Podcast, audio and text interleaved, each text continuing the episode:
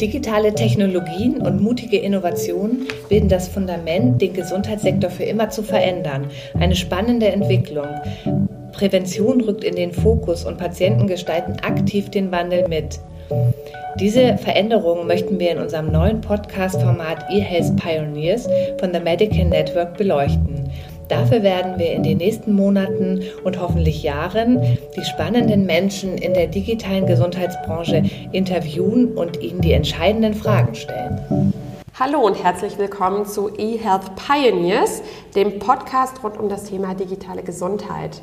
Heute habe ich die große Freude, mit Herrn Vorberg zu sprechen. Und wir beschäftigen uns mit der Frage, was hat das eigentlich mit dem Digitale Versorgungsgesetz auf sich? Ähm, was passiert da? Und ähm, ich freue mich total heute, Herrn Vorberg dazu Fragen stellen zu dürfen. Vielen Dank, dass Sie sich die Zeit nehmen. Ja, hallo, vielen Dank. Ja, ähm, vielleicht können Sie sich ganz kurz vorstellen, wer Sie sind, was Sie tun, um uns da so einen Überblick zu geben. Ja, Sebastian Vorberg, ich bin Rechtsanwalt, Fachanwalt für Medizinrecht, auch eine eigene Kanzlei, äh, insbesondere aber spezialisiert auf innovative und digitale Medizin und somit haben wir dann auch vor einigen Jahren den Bundesverband Internetmedizin ins Leben gerufen, wo ich der Vorstandssprecher bin und damit die Interessen dieser Hersteller für digitale Gesundheitsanwendungen auch vertrete. Wunderbar, ähm, genau die richtige Person, um über das digitale Versorgungsgesetz zu sprechen.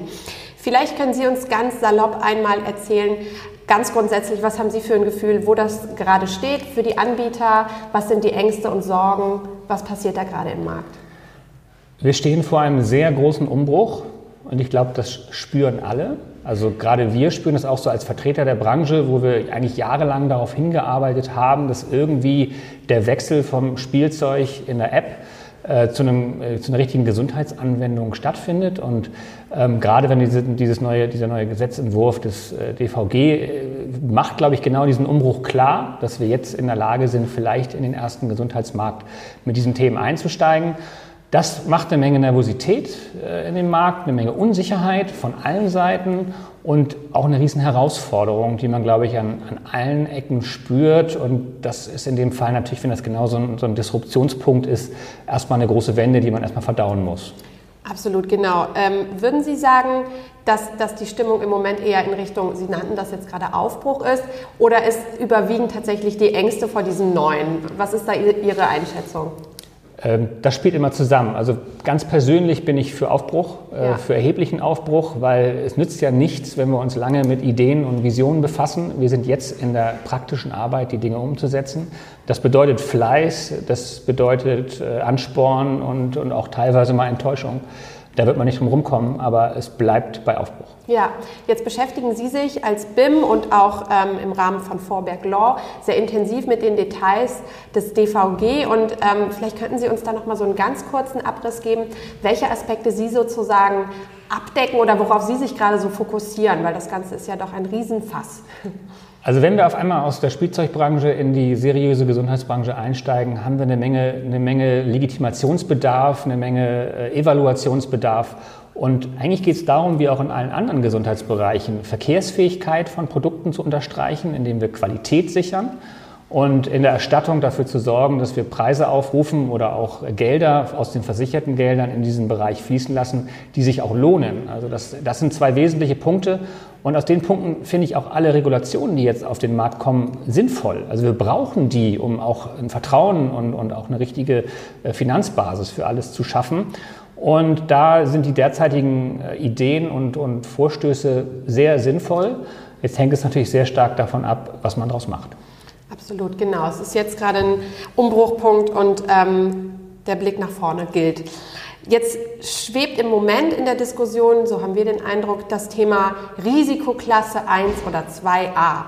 Ähm, über allem und in vielen Gesprächen kommt das ähm, kommt das Thema auf. Könnten Sie uns da ganz kurz mal Ihre fachliche Einschätzung zu geben? Ja, eigentlich äh, ist es genau so ein Heranwachsen an das Thema. Ganz früher war man gar nichts, da war man halt weder Klasse 1 noch Klasse 2.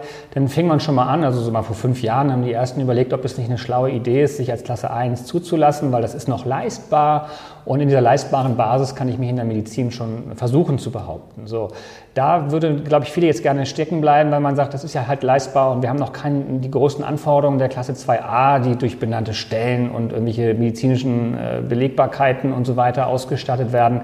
Das wird teuer und das wird schwierig. Ähm, ich bin aber der vollen Meinung, dass dieser Schritt strategisch sehr früh geplant werden muss. Denn wenn ich am Ende viel Geld in Anführungszeichen von dem äh, Gesundheitswesen haben möchte, von versicherten Geldern einen guten Preis für mein Produkt bekommen möchte, dann muss ich auch eine gewisse medizinische Relevanz darstellen. Und das ist eigentlich das, was 2a als Risikoklasse zum Beispiel auszeichnet im Vergleich zu 1, eine medizinische Relevanz in Therapie und Diagnostik.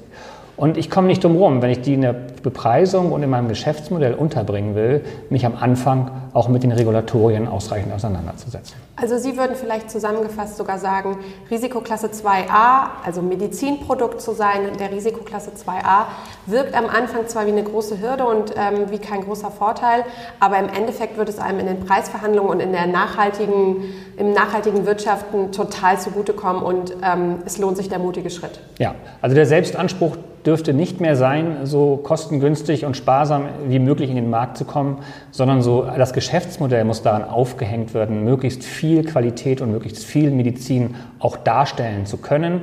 Und deswegen ist für mich 2a fast ein, fast ein Schritt, den man selber sich wünschen sollte und nicht nur eine, eine Hürde, die einem auferlegt wird. Ja, absolut. Das ähm, fühlen wir ähnlich. Ganz anderes Thema noch, aber in dem Rahmen ebenso relevant.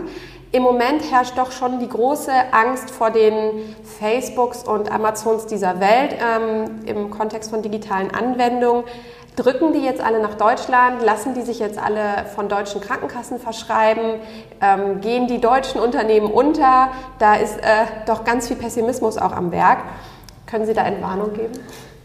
Deutschland ist ein Industrialisierungsland und lebt von vertikalen Systemen, die man so aufgebaut hat, möglichst mit vielen Schrauben und Maschinen. Äh, die Digitalisierung funktioniert anders. Äh, sie funktioniert in der Masse und auch sehr wenig lokal. Deswegen besteht definitiv die Gefahr und auch die Möglichkeit, dass ausländische Firmen den deutschen Gesundheitsmarkt entdecken und mit eigenen Produkten und auch mit sehr viel Kraft äh, dort auf den Markt kommen.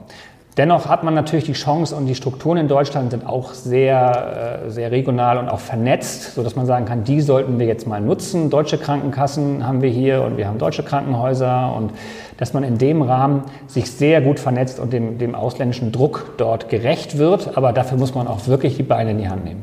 Also ein bisschen Lokalpatriotismus tut uns allen gut und jetzt mal mutig voran, ähm, damit wir das Thema auch hier in Deutschland aktiv gestalten können.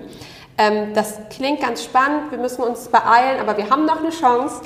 Vielleicht können Sie uns dann auch noch mal ganz kurz so ähm, Ihre persönliche Best-of geben, was so Anwendungen sind, die Sie selbst nutzen oder die Sie spannend finden, da, wo Sie glauben, da ist großes Potenzial. Also noch bin ich ein bisschen enttäuscht. Es, es fehlt noch viel Infrastruktur. Also die elektronische Patientenakte und solche Ebenen würden ja erst die wahre Basis auch für den zum Glück noch recht gesunden, äh, wie ich mich bezeichne, vielleicht äh, noch hervorbringen. Dennoch bin ich auch im Präventionsbereich wie, wie Krebsprävention, KV Cancer oder auch in dieser typischen ADA-Logik von wegen, ich gucke mich erstmal in einem, in einem Art Chatbot um, was für Symptome ich habe und wie es so geht. Da befinde ich mich durchaus sehr aktiv. Dann muss ich sehr viele Dinge prüfen in meinem beruflichen Leben, was ich immer sehr spannend finde Depressionsprogramme, andere Ebenen, die ich finde schon hervorragende Hilfestellung leisten, auch physiotherapeutisch. Und im chronisch kranken Bereich gibt es schon Dinge, die ich jetzt auch nicht ganz persönlich einschätzen kann, aber vom, vom Blick drauf, wo ich sagen würde, es gibt schon sehr viel Hilfestellung. Das Bild setzt sich für mich erst zusammen, wenn wir die Infrastruktur des Datenaustausches deutschlandweit äh, gewährleisten können. Dann werden wir, glaube ich, noch kleine Wunder erleben. Ich würde sagen, das ist auch ein ganz gutes Abschlusswort. Wir brauchen die elektronische Patientenakte. Wir sollten uns vorbereiten und hoffen, dass das Jahr 2020 dann entsprechend auch Ergebnisse bringt. Und ähm, ich würde sagen, in diesem Sinne bedanke ich mich bei Ihnen für die Einblicke und Ihre Einschätzung der Lage und ähm, wünsche Ihnen noch einen schönen Dienstag in Hamburg. Vielen Dank gleichfalls.